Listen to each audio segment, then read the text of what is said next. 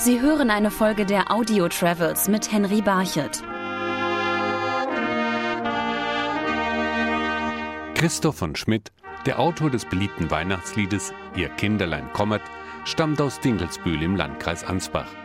Dort prägt das Lied nicht nur das Stadtbild, sondern auch zahlreiche Traditionen, vor allem in der Weihnachtszeit.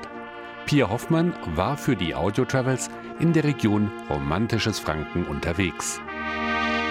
Die Knabenkapelle Dinkelsbühl bläst zum Weihnachtsmarkt. Ihr Kinderlein kommet ist nicht nur die Hymne der Stadt, sondern findet sich überall auf dem Weihnachtsmarkt wieder. Am Stand der Krippenschnitzer. Zur Krippe herkommet in Bethlehems Stall. Bei den Kerzenherstellern. Seht hier bei des Lichtleins hellglänzendem Strahl. Und bei den zahlreichen Engelsfiguren. Hoch oben schwebt jubelnd der Engeleinchor. Sogar auf den Glühweinbechern des Weihnachtsmarkts ist er abgebildet. Christoph von Schmid, der berühmteste Sohn der Stadt und Autor eines der beliebtesten deutschen Weihnachtslieder. Doch der Becher kann noch viel mehr, so der Betreiber des Glühweinstands Heinz Papert. Das ist eine außergewöhnliche Tasse, eine neue Tasse hier, wo ein Q R-Code drauf ist. Man kann das runterladen über App und da spielt die Bläsergruppe der Dinkelsbühler Knabenkapelle Posaunen und dann kommt das Lied »Ihr Kinderlein kommet, oh kommet, oh bald« und die Leute waren begeistert, wie wir diese Tasse kreiert haben. Begeistert sind die Besucher auch von der Beschaulichkeit des kleinen gemütlichen Weihnachtsmarkts im historischen Spitalhof von Dinkelsbühl.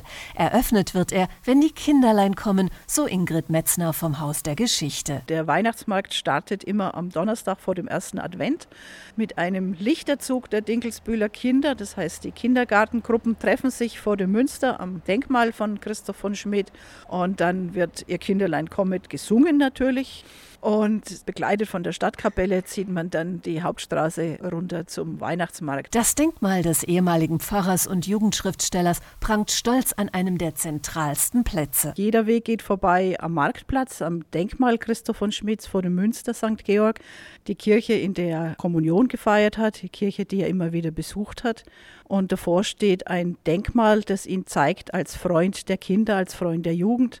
Mit zwei Kindern, die ihm zu Füßen sitzen. Er hat den Finger in ein Buch eingelegt und es zeigt ihn eben in dieser Pose als Jugendschriftsteller, was er sein ganzes Leben auch war. Ihr Kinderlein kommet war nicht nur sein berühmtestes Gedicht, sondern steht für sein ganzes Leben, weiß die Museumsleiterin. Das war sein großes Thema, eigentlich auch seine Lebensaufgabe, die Erziehung von Kindern, Jugendlichen, vor allem auch Mädchen. Er hat einmal gesagt, Kinder erziehen ist ein Engelsgeschäft. Das heißt, er hat sehr frühzeitig auch auf eine sanfte Pädagogik gesetzt, in einer Zeit, wo eigentlich noch der Rohrstock regierte.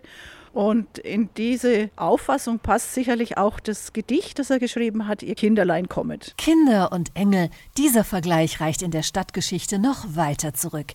Denn im Dreißigjährigen Krieg wurde die Stadt Dinkelsbühl von Kindern gerettet. sechzehnhundertzweiunddreißig verlangten die Schweden die Übergabe der katholisch regierten Reichsstadt an den König Gustav Adolf. Und in dieser schwierigen Situation taucht ein Mädchen auf, die Lore. Und sie sagt, ja, sie hat es gehört, Engel müssten kommen, um diese Stadt zu retten. Und sie sagt zu den Herren, wieso probieren wir das nicht? Engel hat jedes Haus hier in Dinkelsbühl, das sind unsere Kinder. Und sie nimmt also diese Kinder, zieht den Schweden entgegen. Und tatsächlich, das Wunder passiert. Sperreuth ist so gerührt von einem kleinen Jungen, der ihn an seinen eigenen Sohn erinnert, dass er die Stadt verschont. Dieses Ereignis wird jedes Jahr im Juli mit einem Festzug der Kinder in historischen Kostümen nachgestellt. Die sogenannte Kinderzeche ist in Dinkelsbühl die fünfte Jahreszeit, sagt Ingrid Metzger. Dann herrscht in Dinkelsbühl tatsächlich Ausnahmezustand. Es kommen viele, die außerhalb leben hier, nehmen sich Urlaub, kommen in die Stadt zurück. Es wird gebacken, nach wie vor Tradition. Schneckennudeln, es wird getafelt und es wird einfach gefeiert. Zehn Tage lang, über zwei Wochenenden. Die Kindheit von Christoph von Schmid selbst lässt sich in Dinkelsbühl auch heute noch nachverfolgen. Denn in dem kleinen mittelfränkischen Städtchen erinnern viele historische Gebäude an den großen Jugendschriftsteller. Das ist zunächst mal sein Geburtshaus in der Klostergasse. Nebenan das Deutschordensschloss, wo eben der Vater beschäftigt war. Dann am Anfang der Klostergasse das Karmelitenkloster, wo Christoph von Schmid schreibt, dass er dort zur Schule ging.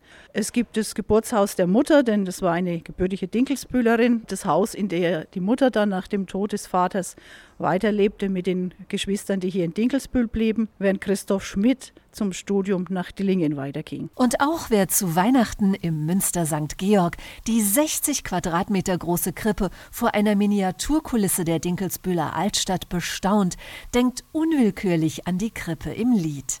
Doch die geht wahrscheinlich auf eine Kindheitserfahrung des Schriftstellers zurück, weiß Ingrid Metzger. Christoph von Schmid hatte einen Onkel, der Spengler war, also mit Metall umgehen konnte. Und diesen Onkel hat er recht häufig besucht zur Weihnachtszeit und er beschreibt, dass es also dort Schwäne gab, die auf einem Weiher herumfuhren oder kleine mit Dampf oder mit Wasser angetriebene Häuschen oder Bauwerke. Also ganz tolle, feinmechanische Sachen, die er da beschreibt. Und so führen die Beschreibungen des Dinkelsbühler Autors auch zweihundert Jahre später noch dazu, dass nicht nur in der hochheiligen Nacht er Freude uns macht.